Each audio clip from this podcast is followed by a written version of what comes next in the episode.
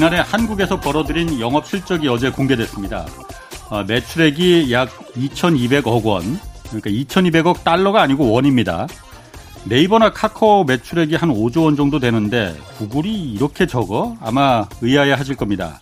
그런데 이건 구글이 한국의 온라인 광고 매출만 집계한 액수입니다. 구글의 진짜 수입원은 스마트폰에서 다운받는 앱들이거든요. 구글이 앱을 팔아서 챙기는 수입만 1년에 6조 원은 넘을 것이란 그 추정입니다. 어, 수익이 있으면 세금을 내는 건 당연하겠죠. 그렇지만 이 구글은 앱을 관리하는 서버가 싱가포르에 있다는 이유로 매출은 한국에서 올리지만 세금은 싱가포르에 냅니다. 어, 싱가포르는 법인세율이 낮아서 다국적 기업들이 조세 회피처로 이용하는 그런 나라 가운데 하나입니다. 구글뿐 아니라 많은 다국적 IT 기업들이 세계 여러 나라에서 막대한 수입을 올리고 있지만 세금은 그 나라에 내지 않습니다. 그래서 몇 해 전 EU 국가들이 이 서버가 어디 있던 매출이 발생하는 나라에 세금을 내게 하자는 디지털세를 추진하고 있습니다. 올해 전 세계 합의안을 마련하는 것이 목표입니다. 그런데 이달 초 미국 무역대표부가 이 디지털세를 먼저 적용한 유럽 6개 나라에 대해서 이른바 그 슈퍼 301조 이 보복 과세를 검토해야 한다는 보고서를 냈습니다. 얼마 전 미국 정부는 한국의 LG와 SK 간 이 배터리 소송에서 global standard에 맞는 경영을 하라는 결정을 내린 바 있습니다. 전 세계 모든 기업들에 똑같이 적용돼야 global standard라 이렇게 말할 수 있을 겁니다. 미국 기업들에게도 말이죠. 안녕하십니까. 경제와 정의를 다잡는 홍반장, KBS 기자 홍사원입니다. 홍사원의 경제쇼 출발하겠습니다. 유튜브 오늘도 함께 갑시다.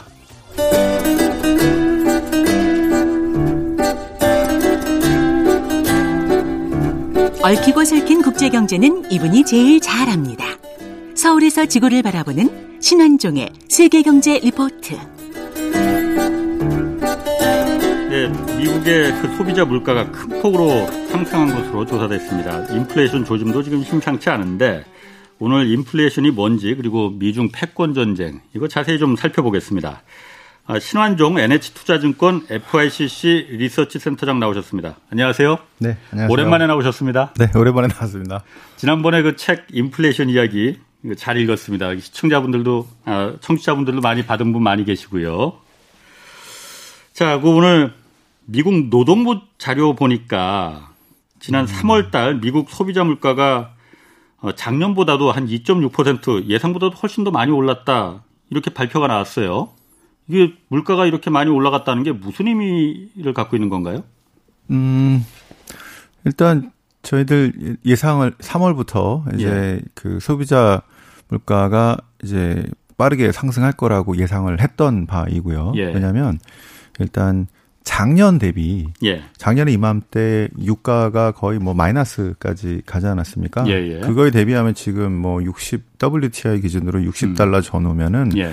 엄청나게 상승을 했죠. 유가는 어제도 많이 올랐더라고요. 맞습니다. 그래서 예. 이제 주로 그 운송비라든가 예. 연료비 등등 그다음에 주거비에 포함되어 있는 것들도 포함해서 이런 것들이 많이 올랐기 때문에 3, 4, 5월에 예. 4, 5, 6이지 주로 4, 5, 예. 6월에 2분기에 집중적으로 이 물가가 그 저기 오를 거라고 예상을 했던 바이고요. 예.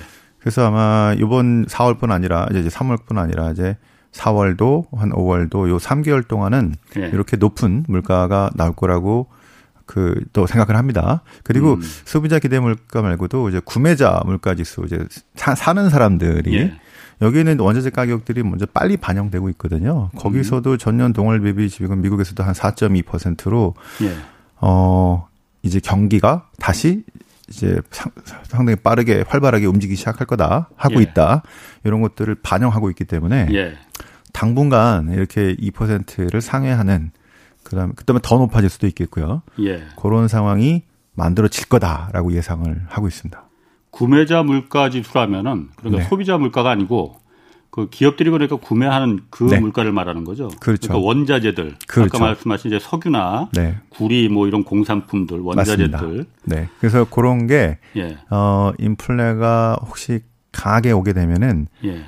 어, 구매자 쪽에서 그 물가를 그 물가 지수가 먼저 올라가는 특성들이 있거든요. 예. 그래서 그게 어떤 선 지표다 이렇게 얘기들 합니다. 예. 그것까지 감안해 봤을 때도 일단 4, 5, 6은 아, 물가가 이게 상당히 오를 거로 예상했기 때문에 그래서 예. 지난해 말 또는 올해 초 또 최근에 몇 달 동안 금리가 아주 가파르게 올라왔던 예, 그래서 그게 어. 실은 이런 것들을 예상했다, 예상하고 미리 올랐다. 어. 예, 그래서 아마 저희 최경영 경제수에서 저희가 작년 말 정도부터 작년 한 4분기부터 이제부터는 금리가 빠르게 오른다. 예. 예 80pp 정도 올라버렸어요. 근데 예, 예. 지금은 너무 많이 올라가지고 예.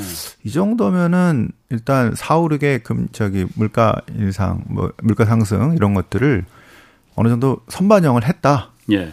저희는 이렇게 생각하고요. 그래서 금리가 오히려 물가 지표가 2.6% 음. 이렇게 나왔는데도 예. 구매자 물가 지수도 많이 나왔는데도 오히려 금리는 한 1.75% 정도를 10년물 기준으로 치고 약간 내려왔어요. 1.6%대로 내려왔어요. 예, 내려왔습니다. 네. 예. 그러니까 지표가 나오니까 어. 예상보다 그렇게 많이 나온 건 아니네. 그다음에 예상했던 정도네. 예. 자, 이렇게 되면은 이제 연준이 계속 얘기했던 아, 이 정도는 일단 일시적이고 어느 정도 음. 우리 예상했던 대로 흘러가고 있다. 예. 여기에 부합하기 때문에 금리는 이제 1점 뭐한 6 정도로 좀 안정을 찾아가고 있다. 아마 2분기에서도 아마 지표가 또 혹시 좀 뭐가 튈 때 잠깐 예. 올라갈 수는 있어도 요 정도 수준에서 횡보하지 않을까. 음. 이렇게 생각합니다. 그런데 이그 음. 연방준비제도가 어쨌든 인플레가 어느 정도 있을 거라고는 예상을 하지만은 그게 감, 음. 그, 이 충분히 이제 감내할 수 있을 만한 수준이다라고 말했고 그 수준을 통화정책 목표치를 물가 상승률을 한 2.0% 정도로 잡았었잖아요. 네. 근데 2.6% 물론 3월 한 달간이긴 하지만은 2.6%라면은 2.0%를 그래도 많이 넘긴 거라고 할 수 있지 않아요? 그러면은 네. 그러면은 통화 목표치보다 음. 좀 이렇게 많이 올라가는데 그리고 앞으로 음. 이제 더 3, 4월, 5월에 더 음. 올라갈 가능성이 있다고 뭐 하셨잖아요. 네. 그러면은 연방준비제도의 처음에 애초에 그 이 생각과 음. 좀 차이가 있는 거 아닌가. 그러면은 당장 음. 아, 시장이 연방준비제도가 생각하는 것과 좀 더 빠르게 나가는 그럼 인플레가 음. 진짜 오는 거 아니야? 이런 생각 당연히 들거든요. 아, 그거라기보다는 일단 기저 효과의 그 흐름이 크다고 볼 수 있겠고요. 예. 지난해 너무 안 좋았기 때문에 예. 지난해 대비 동년 동월 대비 네. 예, 요런 그 효과가 되게 크다고 볼 수 있겠고요. 음. 그다음에 연준의 목표는 2%인데 이제 평균입니다. 음. 우리가 이제 평균 물가 목표제 이런 것도 2%를 상회하는 뭐 어느 정도 2.5일지 예. 자 이거를 실은 뭐 5년 10년 이렇게 길게 보는데요. 그동안 너무 낮았기 때문에 네. 지금 한번 오른다 하더라도 이렇게 돼서 평균을 맞추려면은 상당히 오랫동안 현재 낮은 기준금리를 유지해야 되는 이런 상황이에요. 예. 그래서 예. 예, 10년 전에 2008년 9년의 금융위기 이후에도 이제 물가 급락했다가 그다음에 예. 급반등 한번 했다가 예. 또뭐 잠깐 3%를 넘어서 거의 4% 근처까지도 간 적이 있습니다. 어. 아랍의 봄 기억나시죠? 아, 저 자스민 혁명. 예, 그다음에 예. 유가 100달러도 다시 가고 아, 막 그랬습니다. 예, 예, 그럴 예. 때는 3%를 넘어서 우리도 우리나라도 상당히 그때 물가가 꽤 높았었어요. 11년, 아, 12년 이쯤에요. 아. 예. 그러다가 이제 또 연준의 미세 조정도 음. 하고 그다음에 또 뭐 유로존 문제도 생기고 하면서 다시 급락을 해서 예. 2% 아래에서 또는 그 전후에서 움직였던 게 지난 10년 동안의 모습이었습니다. 그러니까 음. 한번 이렇게 오른다고 해서 일시적이라고 예. 해서 예. 구조적으로 계속 가는 이런 게 아니라고 한다면 예. 미리 금리를 인상하기도 어렵고요. 음. 네.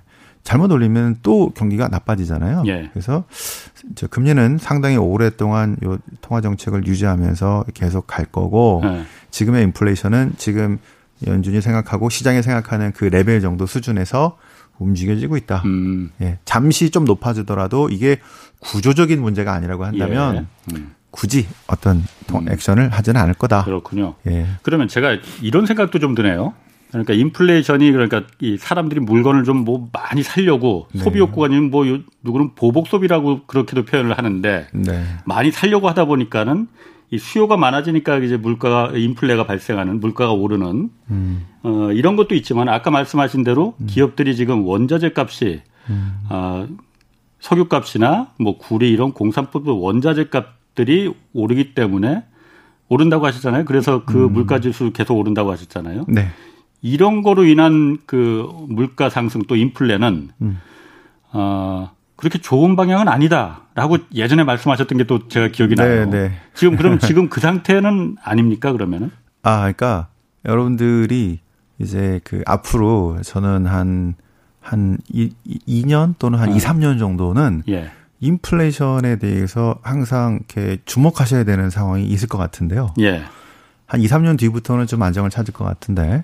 2, 3년? 뒤에. 2, 3년 동안은 예.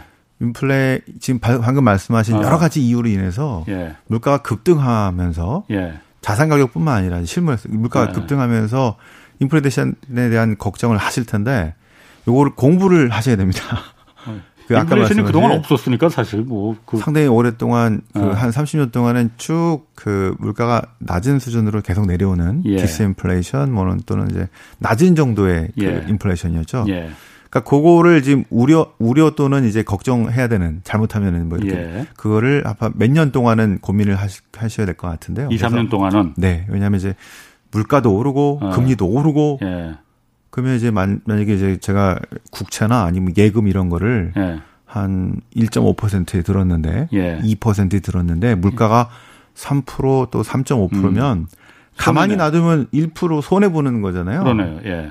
예. 우리 요거를 그래서 이런 것 때문에 우리는 인플레이션을 또 다른 세금이라고 부릅니다. 또 다른 세금. 네. 왜 그게 세금이 되는 거죠? 이게 그냥 내가 손해 보는 건데? 그러니까 정부가 예. 이, 이거 정부가 실제 이제 인플레이션은 나중에 이제 말씀드리겠지만 상당히 정치적이거든요. 예. 그죠? 정부가 인플레이션을 통해서 과거에 우리 2000년 넘는 역사를 보면은 예.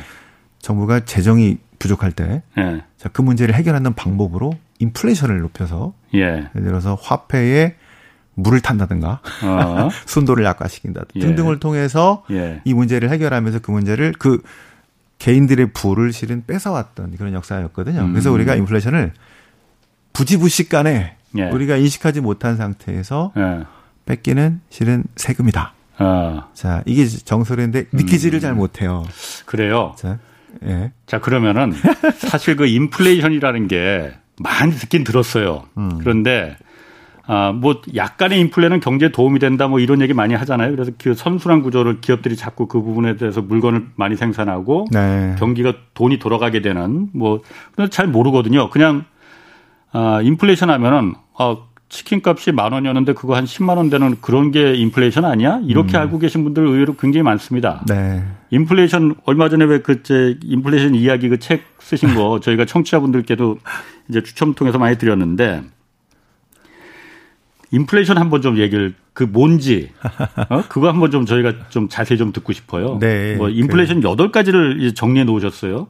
아, 그건 아. 그거는 아마 시대별로 아. 그 보셔야 되기 때문에 실은 엄청나게 긴 얘기라서 음. 제가 짧게 말씀드리기는 어렵고 아마 네. 다른 식으로 좀 세세하게 강의를 좀 말씀드릴 좋습니다. 시간이 있을 것 같고요. 네. 그 오늘은 이제 그 중에서 예. 일단 인플레이션 우리가 이제 인플레이션을 걱정한다 이런 거는 1%뭐 2%짜리 지금 음. 인프로 저 물가 상승률이라고 예, 그러죠. 예. 그다음 이런 거를 걱정하는 건 아니고요. 그건 오히려 좋은 거라면서요, 예. 그러니까. 그러니까 어. 연준의 목표가 2%라고 예. 했는데 이거를 넘어서서 3% 4% 5% 또는 예. 7, 8% 10% 그다음에 15% 이상 가는 그런 것들을 이제 우리가 고인플레이션 hyper 뭐 예. 이렇게 얘기를 하는데요. 자, 그런 70년대 봤던 또는 그 1차, 2차 세계대전 끝나고 봤던 예. 그런 엄청난 인플레이션이 높은 인플레이션이 와서 내가 갖고 있는 이 현금을 아까 인플레이션 세금처럼 갉아먹는 것 아닐까라는 이런 우려감이 예. 자, 이게 실은 인플레이션 대의 걱정이라고 볼 수 있겠는데요. 보통은 우리가 경기 사이클하고 같이 이제 인플레이션을 얘기합니다. 인플레이션을 예. 인플레이션이 뭐냐 그러면은 음.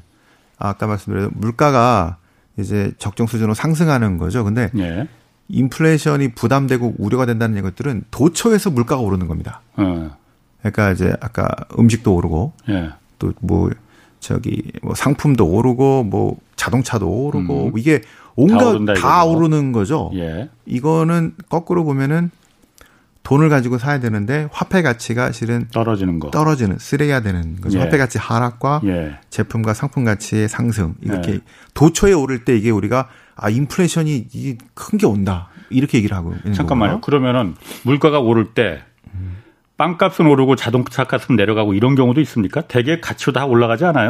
어, 그런 경우도 있을 수 있습니다. 근데 어. 좀 특이한 경우들이겠죠. 예. 그러니까 어 그래서 저희가 이제 인플레이션은 우리가 물, 물가 상승을 가지고 이제 그 어떤 경기 사이클을 이렇게 보면요. 예. 경기가 좀 화랑이고 예. 좀 좋아지고 이럴 때는 물가 상승률이 한 1%, 2% 예. 이렇게 오르면서 어떨 때 좀 오버돼서 진짜 3, 4, 5까지 갈 수도 있습니다. 예, 예. 자, 버블이 생기는 거죠. 예.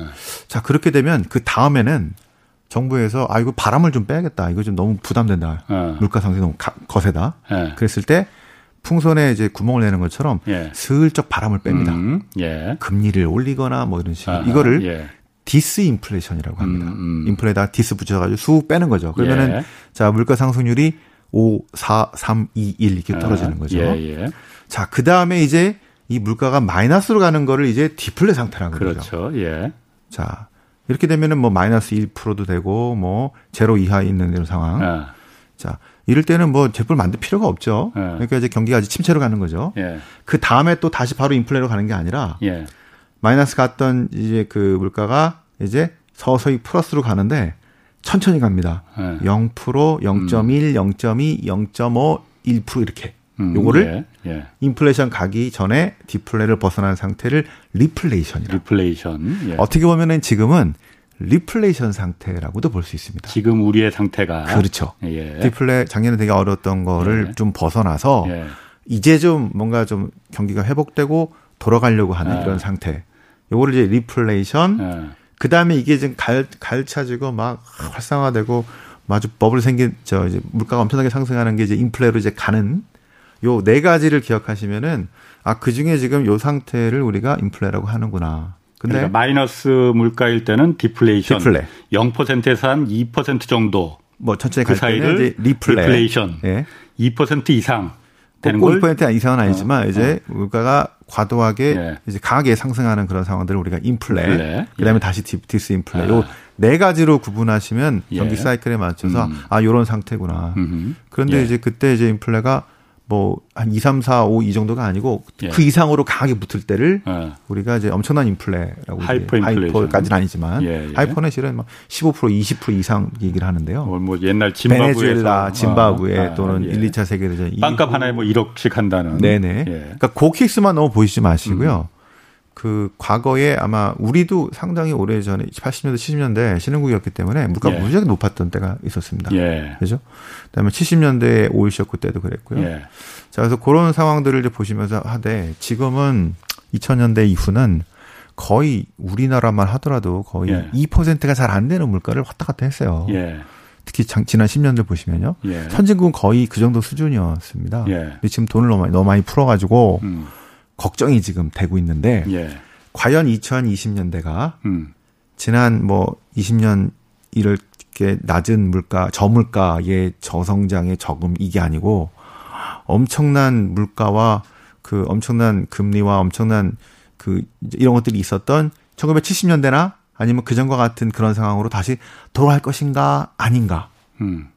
요 판단을 하는 게 제일 중요한 거죠. 그렇죠. 그죠. 아. 근데 저희가 이제 분석을 할 때, 어, 요, 저기 단기 전망은 뭐 올해라든가 아니면은 뭐 몇 개월 전망은 예. 한 1년, 2년을 보고 합니다. 예. 그런데 한 10년 전망은 2020년대 전망은 최소한 몇십 년은 봐야 되죠. 음. 그죠? 실은 그거보다도 지금은 더 오랜 기간을 봐야 됩니다. 왜?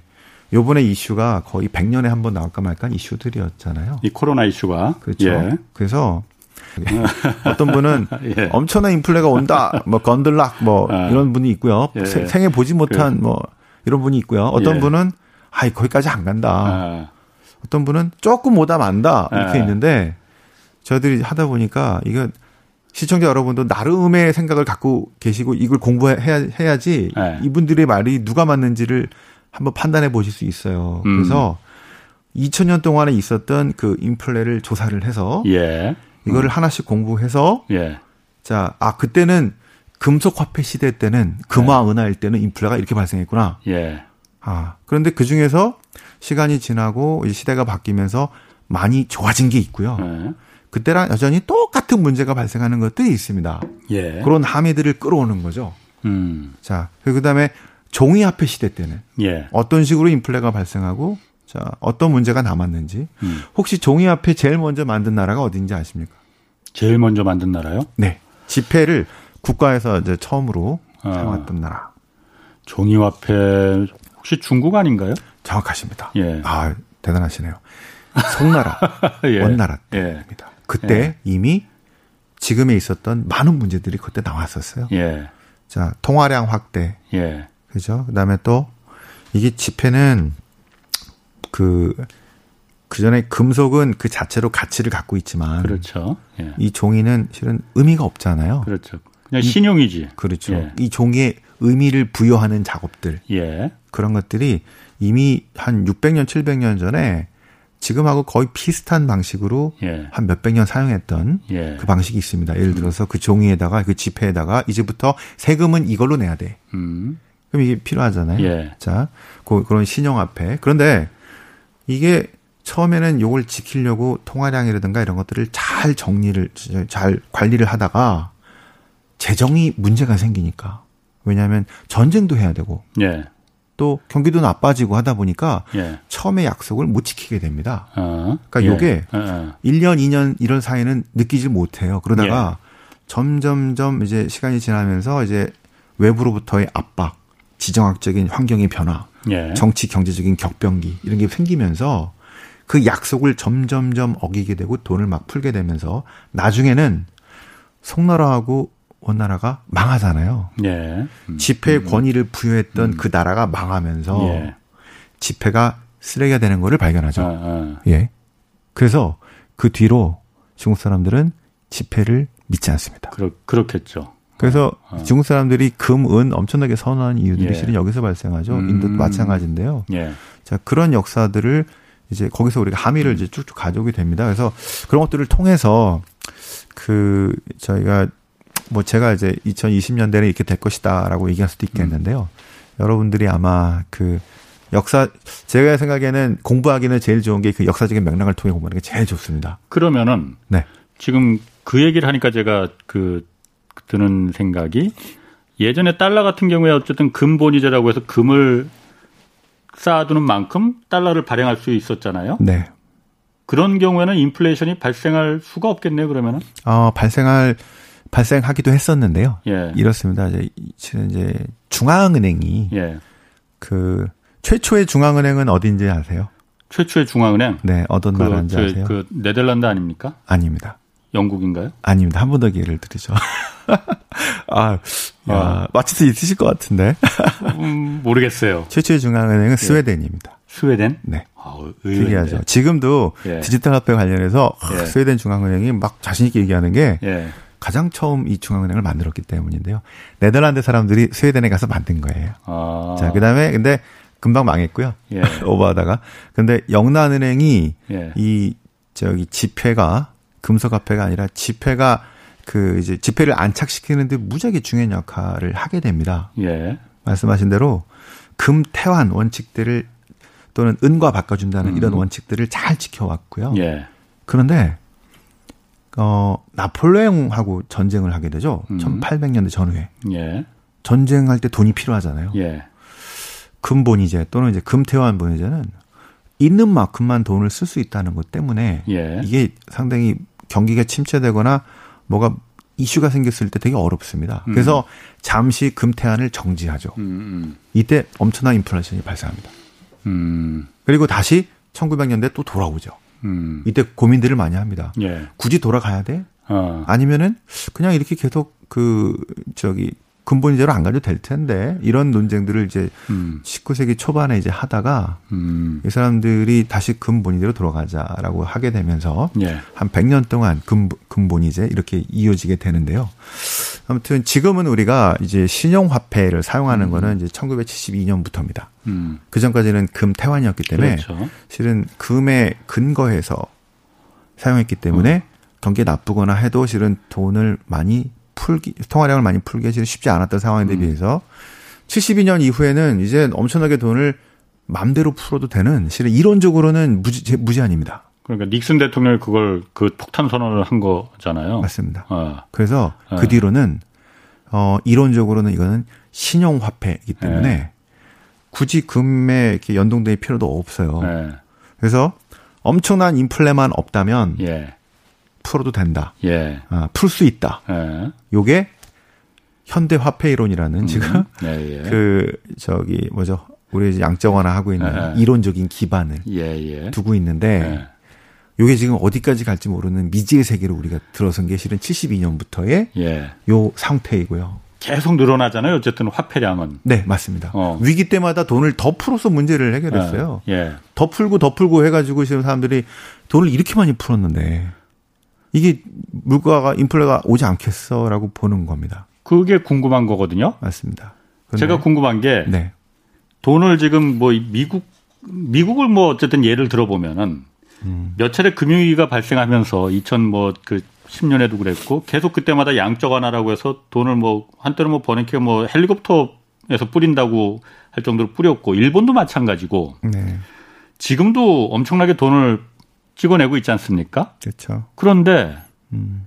인플레 없잖아요. 음. 그렇게 물가 상승이 치킨 값이 만 원짜리가 10만 원 되지 않았거든요. 네. 그걸 어떻게 설명을 할 수가 있는 거예요? 그래서 예전에는 화폐 수량설이라고 해서 예. 그 이제 통화량이 그러니까 그 양팔 저울이죠. 예. 그빵 놓고 예. 그다음에 이제 모든 조건이 비슷하다고 했을 때 이 통화량이 막 두 배가 된다면은 빵값도 올라가는 게 맞다라는 예. 식으로 이제 화폐 수량설로 얘기를 했는데 문제는 화폐가 도는 속도라는 건데요. 유통 예. 속도가 꾸준히 내려와 버렸어요. 그래서 네. 돈이 돌지 않는다는 얘기입니다. 요거는 케인즈가 얘기하는 유동성 함정인데요. 음. 그 지금 실제로 돈이 이렇게 풀렸는데도 콜라 가격도 그렇게 변하지 않았어요. 음. 그죠? 예. 자, 이런 걸 보면은 우리가 그 화폐 유통 속도를 너무 간과했다라는 이런 것들 때문에 지금 그래서 어떤 분들은 아, 그래도 너무 많이 풀렸기 때문에 네. 이게 어, 자산 가격 인플레뿐 아니라 실물도 올릴 거다고 보는 사람들이 있는 반면에 음. 대부분의 우리 연구하는 사람들은 아, 지난 10년 동안은 도대체 그러면은 그렇게 돈이 풀렸는데 그래서 음. 인플레가 올 줄 알았는데 왜 안 왔냐는 거죠. 음, 잠깐만요. 그 말이 조금 어려워요. 그러니까 아, 화폐 아, 유통 속도라는 게 네네. 그 화폐가 돈 중앙 연방 준비제도에서 돈을 이제 많이 찍어내서 풀었는데 그게 네. 콜라 값하고 치킨 값하고 이런데 실물에 그 사용되는 게 아니고 다 어, 은행의 지급 준비금 뭐 이런 거로다가 은행에 다시 다 들어갔더라 이거죠 그게. 은행에 들어갈 수도 있고요. 그래서 돈이 돌질 않더라 이거지. 네, 그렇죠. 그 특히 사회. 저축. 예. 그다음에 또 하나는 어 자산 가격이니까 주식. 예. 또는 비트코인. 아. 이렇게 그 가치 저장하는 수단 쪽으로 음. 들어가서 자산 가격은 올렸는데 콜라 값은 안 올렸더라. 실물 가격은 안 오르는. 예. 지금 이렇게 됐다는 음. 표현이 제일 많죠. 예, 그래서 부동산 값이나 주식은 계속 올랐고. 올라가는데 예. 실물 실물은 어떤 물가는 그렇게 오르지 네. 않은 이유가 바로 그거 화폐 예. 유통 속도 때문이더라. 그렇죠. 그러니까 그렇죠. 기업들이 실물 투자를 해서 돈을 벌기보다는 예. 뭐 이제 그보다는 좀 더 높은 뭐 이자 아니면은 무슨 그 이제 저축 예. 가게들도 예. 이렇게 했지 실은 실물 경제를 투자해가지고 내가 돈 벌기 네. 쉽지 않기 때문에 예. 이렇게 판단을 했기 때문에 음. 돈이 돌지를 못했다. 왜냐하면 이제 회전 속도가 빨라야지 예. 똑같은 돈을 가지고 한 번 거래하고 두 번 거래하고 이거에 따라서 이게 저 커지는 규모가 음. 커져야 되는데 그러지 못했다는 얘기를 하는 겁니다. 음, 네. 그렇군요. 그러면은 지금 이 상태가 그 계속 돈이 화폐 유통 속도가 그렇게 빠르지 않으면은 음.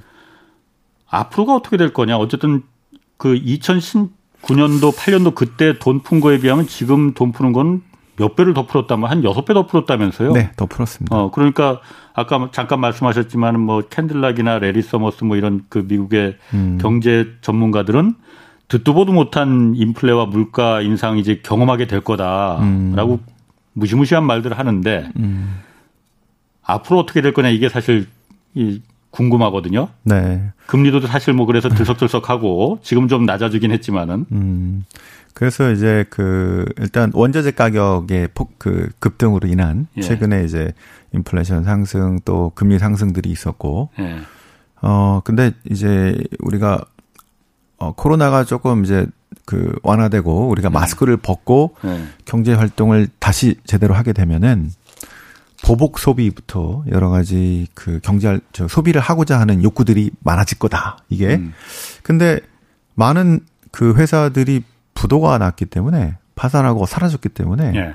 그 소비를 감당할 그 공급은 상당히 부족할 거다. 예. 요것들을 아. 어 어떤 사람들은 일시적으로 보는 거고요. 예. 그러니까 이제 연준이나 이제 뭐 분석하는 분들은 아, 그 문제가 분명히 생길 수 있어요. 병목 현상이라고 합니다. 예. 그러면은 뭐 여행 가고 싶은데 비행기가 지금 옛날보다 많이 줄어든 것 같죠. 만약에 저 제대로 복원된다면. 예. 그런 것 때문에 병목은 있는데 약간의 시간을 거쳐서 금방 정상화 될 거다. 음. 이렇게 보는 사람들이 이제 연준과 시장에 있는 분들이고 음, 음. 건들라가 이런 사람들은 이제 아 이게 너무 강해 너무 빠르게 음. 지난 10년과 그 전보다도 너무 강하게 올라오게 되면서 음. 급등하는 이런 상황들이 될 거다고 음. 보는데 제 생각에는 이게 구조적으로 계속 급등하기는 쉽지 않은 상황일 것 같아서 예. 일시적인데 얼마나 일시적일 거냐. 아마 2, 3년 동안은 지난 그 금융위기 때 2008년 이후에는 이게 회복이 거의 한 5년, 6년 이렇게 걸렸거든요. 예. 근데 요번은 코로나로 인한 거이기 때문에 코로나가 상당히 잡히고 이제 집단 면역이 형성이 되고 이렇게 되면은 그때보다 상당히 압축적으로 발생할 가능성이 있어서 예. 그 쇼티지의 문제, 공급 음, 음. 부족의 문제가 음, 음. 예. 커지면서 요 2, 3년 동안은 요 인플레에 대해서 예. 우리가 우려해야 되는 상황이 얼마든 있을 것 같다. 자, 오늘은 저한 한 달 전에는 걱정하다가 예. 최근에는 또 좀 아 이제 괜찮은가 보다 하다가 또 지표들이 나오면은 아 이거 또 이런 거 아닐까라고 네. 이 이슈가 올라갔다가 내려갔다가 하는 상황이 거의 반복되는 상황이 예. 2, 3년 동안은 저는 어올 거기 때문에 예. 아, 본 여러분들이 생각을 왜냐하면 이게 자산 전략하고도 연결이 돼요. 그러니까 예. 인플레가 만약에 거세진다면은 예. 제일 좋은 자산 전략은 돈 빌리는 겁니다. 음, 그, 그렇지. 그죠? 그렇지. 화폐 가치가 떨어지는 거니까. 화폐 가치가 떨어지니까. 예. 그러면은 최악의 저기는 한 현금을 갖고 있거나 네. 그냥 갖고 있거나 네. 1%짜리 뭐 이런 거 낮은 거 계속 갖고 있으면은 예. 손해 보는 거죠. 그렇죠. 어. 그래서 아, 앞으로 인플레가 올 거야 해가지고 뭐 돈 빌려가지고 음. 엄청나게 뭐 이제 부동산 이렇게 할 수도 있는데 예. 그게 만약에 어느 순간 갑자기 이제 쭉 다시 떨어져서 정상으로 오거나 다시 또 상당히 좀 안 좋은 방향으로 간다 그러면 바로 위험해질 수가 있어요. 요게 음. 1920년대 상황입니다. 20년대? 네. 왜냐면 1920년대 여러분들이 만약에 살았으면 예. 투자 전략을 어떻게 했을까요? 1920년대 10년을.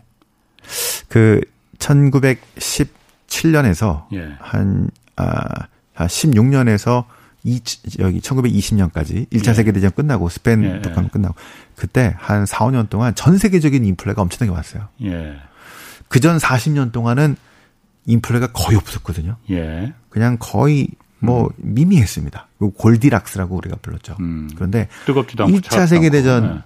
중후반부터 예. 16, 17부터 해 가지고 2000, 1920년 그때 실은 독일은 바이마르 공화국이 엄청난 하이퍼로 갔었고요. 그렇죠. 러시아, 동유럽, 오스트리아 말할 것도 없고 예. 심지어 영국, 프랑스, 미국까지도 인플레가 되게 높았어요. 미국도? 미국도 그때? 높았어요. 예. 네. 그래서 그때 미국 투자자, 영국 투자자 이런 사람들도 예. 독일은 말할 것도 없고 예. 딱 보니까 오씨 저 독일 특히 독일에서 보니까 돈 엄청나게 빌리는 사람이 예. 1억을 빌렸는데 갚아야 될 돈이 실질 가치가 천만 원이 돼 버린 음. 거잖아요. 예. 저거를 보고 예. 나도 빌려야겠다. 어. 최고는 그렇게 돈 빌려서 부동산이나 실물을 산 사람, 음. 공장이나 이런 거 산 사람, 아하. 그죠? 회사를 사거나 예. 그걸 봤죠. 그래서 2020년대 예. 미국의 투자 전략, 미국 아. 투자들의 투자 전략, 영국 투자들의 투자 전략 최고. 아. 패밀리 오피스한테 아니죠, 저 뭐지? 빌려서 중요한 사람들 아. 모두가 기업도 아. 돈을 엄청나게 빌리고요. 예. 가게도 예. 중산층 할 것 없이 주, 주시장 화랑이었죠. 엄청나게 돈을 레버러지를 빌려서 엄청나게 투자를 했던 게 2020년대입니다. 차익 부동산과 투자 같은 자산에 모든 걸 그랬다가 바로 29년에 대공황을 만나서 예.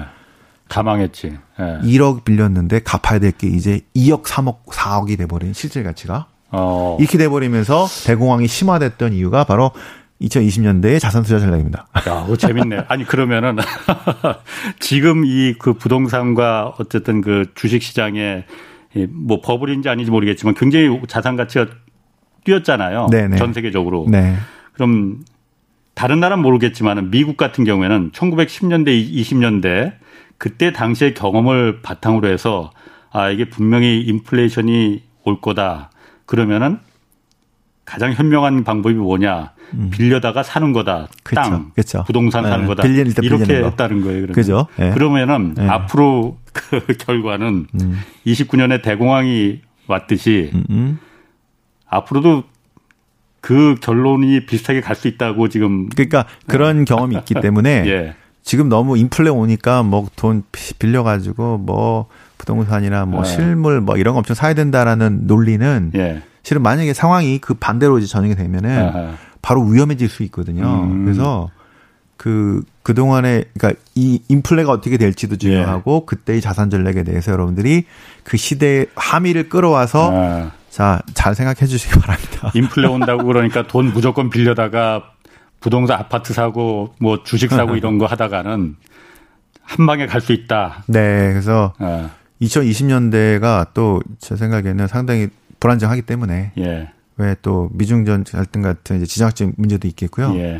그다음에 지금 2020년에 발생했던 코로나 같은 전염병과 기후병 이 문제가 한번 발생해 버리면은 우리 경기 사이클의 이게 아니고 어느 날 갑자기 스톱되면서 문제가 네. 이벤트가 커질 수 있는 이런 상황이 있기 때문에 음.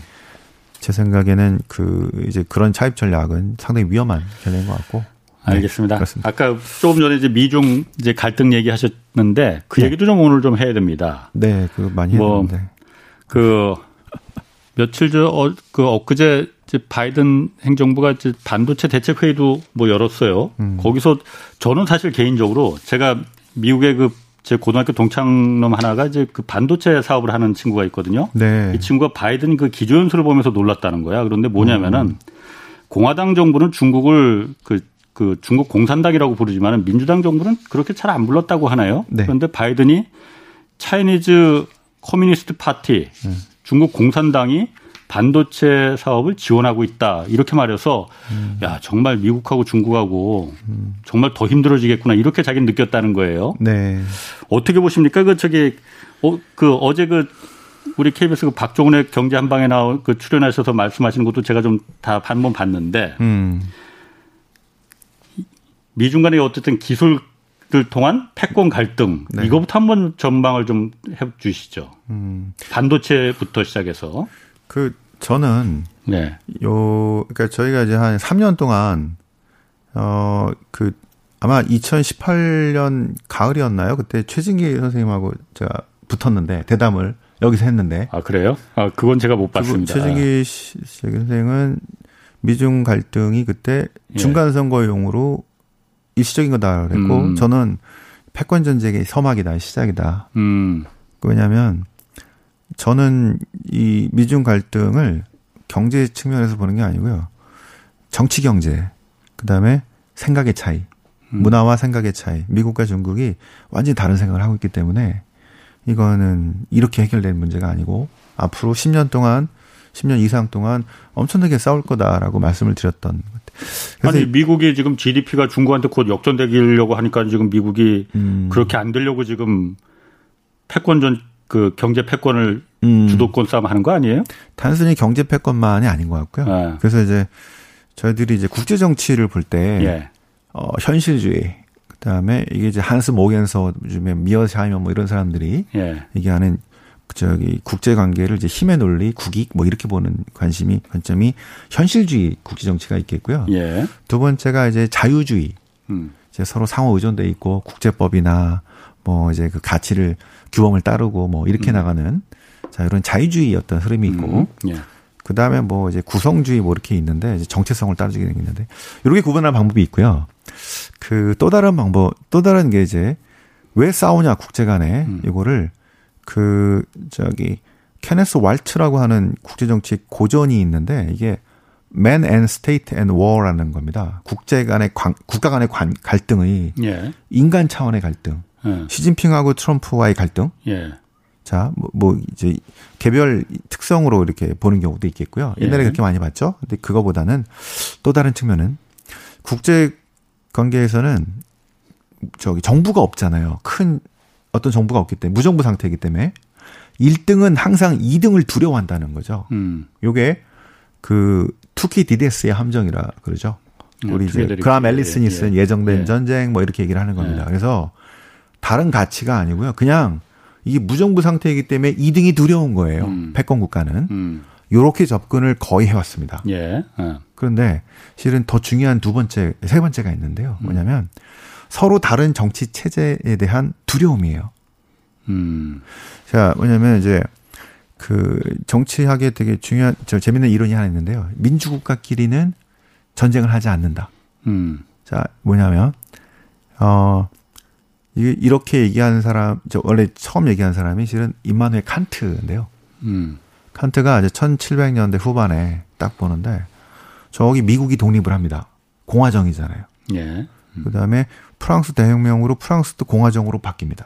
음. 그 전에 보니까 16, 17세기의 전쟁은 유럽에서의 전쟁은 왕이 시키고 국민들은 원인도 모르고 가서 싸우는 전쟁이에요. 예. 음. 그런데 보니까 이제 전쟁을 결정하는 사람들이 국민이 결정하는 거죠. 음. 내가 싸워야 되는데 내가 이유도 없이 가서 싸우고 싶겠어요? 그렇진 않죠. 그죠? 어. 그걸 따져보겠죠. 예. 그러면서 그렇게 된다면 굳이 이, 이 나라들이 전쟁을 할 이유가 없다는 음. 겁니다. 똑같은 공화정으로 다 구성이 되어 있으면. 예. 예. 자, 그래서 영구 평화론이라는 책에서 예. 자, 이 전부 다 공화정으로 바뀌고 자, 교정하고 아니면 국제 체제를 만들어서 국제 사회에서 하나의 그 정부처럼 만들어서 전쟁이 나지 않도록 이게 발전한 것들이 지금 우리가 유엔, 음. 국제 연합 이런 것들이 기초가 된 이런 예. 것들인데요. 요런 생각에서 여기 문제는 같은 정치 체제에 할 때는 저 전쟁이 나지 않는데 음. 날 가능성이 적 예, 적다는 건데 예. 민주주의 체제죠. 다른 정치 체제는 어떻게 하냐는 겁니까? 음. 우리의 정치 체제를 위협하는 다른 정치 체제는 이거는 어떻게 해야 됩니까? 전쟁 해야 된다는 얘기예요. 그래서 과거에 계속 냉전이 있었던 거죠. 맞습니다. 예. 그게 냉전 때 얘기였고 예. 그때의 논리였는데 1990년대 소비에트가 붕괴되고 30년 동안은 사라졌죠. 예. 그러다가 다시 나온 건데 음. 이게 지금 꼰대 같은 얘기냐? 음. 왜 바이든이 예. 그 얘기를 다시 들고 나왔느냐? 예. 제 생각에는 이제 1989년 제가 이제 고등학교 때까지는 냉전이었고요. 예.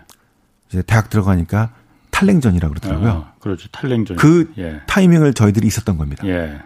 그 다그 그 뒤로는 우리가 그런 아까 그 논리가 별로 중요하지 않았어요. 예. 그런데 중국이 그때는 실은 위협이 되지 않았고. 예. 그런데 그렇지, 예. 중국이 이렇게 점점점 커지면서 중국이 세계 넘버원이 된다면 무슨 일이 벌어질까? 예. 자, 중국이 중국 몽을 이제 2049년 얘기하고 있는데 네. 그 가는 과정에서 경제는 아마 사이즈가 2028년 되면은 미국을 능가할 겁니다. 사이즈가. 예, 그렇다. 예. 근데 경쟁력은 예. 아마 30년대까지도 삐까삐까 하면서 예, 막 예. 싸워 갈 겁니다. 음. 군사적으로는 저희는 한 40년, 45년쯤은 가야지 될 거라고 생각하고 있습니다. 음. 뭐 이런 상황에서 아무튼 중국이 세계 넘버원 국가가 된다면 이대로 음. 지금 이 체제 그대로 음. 권위주의 국가 네. 사람들을 감시 감독하는 체제가 계속 가게 된다면 다른 나라 정치 체제는 어떻게 계속 우리는 이런 자유민주 정치 체제를 유지할 수 있을까요? 의심스럽죠. 그런 게그 예. 그 중국이 작을 때는 전혀 문제가 되지 않았습니다. 예. 예. 옛날 얘기였던 것 같았고요. 예. 민주당이 중국을 저기 그 WTO로 끌어들인 빌 클링턴이나 이런 사람들이 특히 바이든도 실은 1990년 후반에 2000년 초반에 그 역할을 외교위원장을 오래 했기 때문에 그 역할을 예. 했었어요. 예, 예. 그래서 자기가 얘기했죠. 중국은 이제 룰을 지켜야 되고 예. 인권의 가치를 뭐 해야 되는데 예. 처음에 민주당이 생각했던 그 중국을 유도를 전혀 못했기 때문에 예. 민주당도 지금 마찬가지로 그 얘기들을 지금 하고 있는 것들입니다. 음. 그래서 이 문제는 제 생각에는 지금 이제 반도체부터 지금 문제가 또 계속 나오고 있는데 음. 반복돼 나오고 있는데 이거는 반복돼서 계속 나오는데 여기에 가장 중요한 논리는 경제적으로 돈을 얼마나 버느냐가 아니고요. 예. 안보입니다. 안보. 그러니까 지금 국가 안보라는 이름으로 그동안은 뉴욕이 한 40년간 자기 마음대로 했거든요. 이제는 워싱턴이 예. 안보라는 이름으로 왜? 지금 저기가 문, 저 반도체가 지금 저 반도체 생산하는 국가들이 전부 다 중국 옆에 있어요. 한국, 일본, 일본, 대만, 대만 이런. 예. 지정학적으로 만약에 이게 문제가 생기면은 큰일 나잖아요. 예. 그래서 삼성이든 TSMC든 음. 미국에 생산해라. 음. 그 얘기는 아. 여차하면은 울 거는 이제 왜 이게 쌀인데 아. 저기 산업에 쌀이 쌀인데 아. 이게 문제 갑자기 문제가 생기면 예. 자 이런 안보로 생각하는 겁니다. 그러면 이건 듣지 않을 수 없죠. 아 그래서 그 반도체 대책 회의에 바이든 대통령뿐만이 아니고 제이크 설리반 그 국가안보 아, 보좌관이 아, 난 구, 북한 북한 핵회의도 아닌데 갑자기 국가안보 보좌관이 왜 나왔나 했는데 맞습니다. 그런 의미였군요. 이 문제를 경제로 바라보면 안 되고요. 예. 그래서 저희들 이제 한 3, 4년 전부터 계속 이 얘기를 들은 거는 예. 경제 문제가 아니고 이제 예. 정치 경제고 예. 가치의 싸움이기 때문에 예. 그래서 그 중국은 절대 지금 체제를 바꾸지 않으려고 할 거고. 예. 그래서 그동안 우리가 저 한 30년 동안 40년 동안은 신자유주의였죠. 예. 이념보다는 비용 절감과 효율이 중요했기 예, 예. 때문에 그 뭐가 중요해? 돈 버는 게 아, 중요하지. 예. 그러다가 지금 이 문제가 나오지 않았습니까? 예. 기후 변 기후도 엉망이 됐고 전염병 그다음에 이 빈부각 등 커지고 예. 온갖 문제가 나온 다음부터는 이제 국가의 힘이 점점점 세지는 식으로 바뀌면서 그 이제 뉴욕에서 워싱턴으로 힘의 균형이 갔다 하는 것들이죠. 그렇게 됐을 때 이제 뉴욕은 돈 버는 게 중요한 게 아니고 우리가 한 해 한 2천억, 3천억 손해 보더라도 예. 향후 10년 동안이 아니면 중국을 제대로 컨트롤할 수 있는 기회는 더 없기 때문에 예. 안보라는 이름으로 여러 가지 문제를 제기할 겁니다. 자, 신장 위구르부터 인권부터 또 이제 뭐 반도체뿐 아니라 여러 가지 문제를 제기해서 중국을 컨트롤하고 중국을 어떻게든 압박을 해서 변화시키려고 할 텐데 중국이 만만한 나라가 아니기 때문에 중국은 나름의 블록을 만들든 뭐를 하든 간에 예. 한국을 압박하든 뭘 어떻게든 간에 계속 꾸역꾸역 이거를 만들어 가려고 할 겁니다. 그 가운데서 이제 한국이 아주 아주 곤란한 거죠. 그러면 지금 말씀하신 게 그 반도체뿐만이 아니고 미국이 지금 배터리도 그렇고 제조업을 다시 지금 자꾸 얘기하고 있잖아요. 네. 그것도 그러면 같은 의미라고 볼 수 있는 네, 전반적인 그러니까? 게. 그래서 어. 핵심 요인은 예. 이거는 가치의 전쟁이지 가치의 경제 전쟁이 아니고 가치의 전쟁이다. 가치 싸움이다. 그래서 패권 이게 정치 경제적인 측면에서 바라봐야 되지. 예. 경제로 뭐 한 해 얼마 벌 거냐 이거 중요한 게 아니라는 겁니다. 그럼 그게 가치의 전쟁이라면 그게 바로 냉전인데. 냉전임 신친 냉전이죠. 예. 신냉전입니다. 그래서 그 중국은 예. 음 일종의 문명의 충돌로 예. 문화가 다르다 이렇게 자꾸 나가려고 하는 거고요. 아, 예, 예. 예를 들어서 이제 민주주의도 아시아식이 있다 이렇게 아, 나가는 거고요. 예. 미국하고 이쪽에서는 무슨 예. 소리냐. 예. 자, 한국은요, 민주주의는 보편적인 것이다라는 얘기를 김대중 대통령이 했습니다. 예. 우리는 예전에 동양, 저 중국이랑 살다가 미국이랑 음. 이렇게 살아보니까 음. 많이 바뀐 거죠. 그래서 이, 저기, 바이든이 초청하는 그 G10인가요? 민주주의 연합 이 국가의 예. 핵심 국가로 제일 좋은 벤치마크. 중국은 이렇게 변해야 된다. 음. 자, 우리도 저기 과거에 중국이랑 살았을 때의 그런 여러 가지 문제 이런 것과 미국이랑 100년 살았을 때에서 음. 어떤 게 우리한테 훨씬 더 유리했고 좋은지를 알고 있기 때문에 음. 자 그런 측면에서 한국이 지금 부상하고 있다 있습니다. 참 얘기 재밌어지는데 지금 시간이 얼 마 아. 없습니다. 우리 그럼 어떻게 해야 돼요? 그러니까 그 지금 당장 언론에서도 자꾸 말하는 게 한국이 사이에 꼈다. 네. 뭐 일부는 선택을 해야 된다 이런 얘기도 있는데 어떻게 보십니까? 최대한으로 그 이제 그러니까 이제 저기 최대한으로 어. 실리를 챙겨야 되는데 예. 저는 이제 그건 국가가 할 일이고요. 예. 어, 국가가 하고 최대한으로 할 수 있도록 예.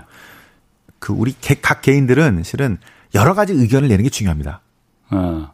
예를 들어서 그 이제 뭐 홍콩 음. 인권 음. 사태 예, 예. 아니면 뭐 여기에 대해서도 우리가 괜히 우리가 국가인 것처럼 그냥 예. 조용하게 있는 게 아니고 지적할 건 지적해야죠. 그러면서 예.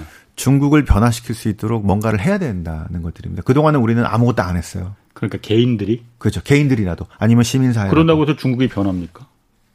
어, 변할 수 있죠. 조금씩. 아, 아. 그런 것들이 변하게 하는 거죠. 예. 미국에서는 또는 유럽에서 그런 발언들을 음. 왜 하겠습니까? 그래서 그런 것들이 좀 필요하지 않을까 싶습니다. 예, 아이고 시간이 아쉽네요. 오늘 말씀 감사합니다. 신환종 NH투자증권 FIGC 리서치센터장 함께했습니다. 자, 지금까지 경제와 정의를 다 잡는 홍반장 홍사원의 경제쇼였습니다.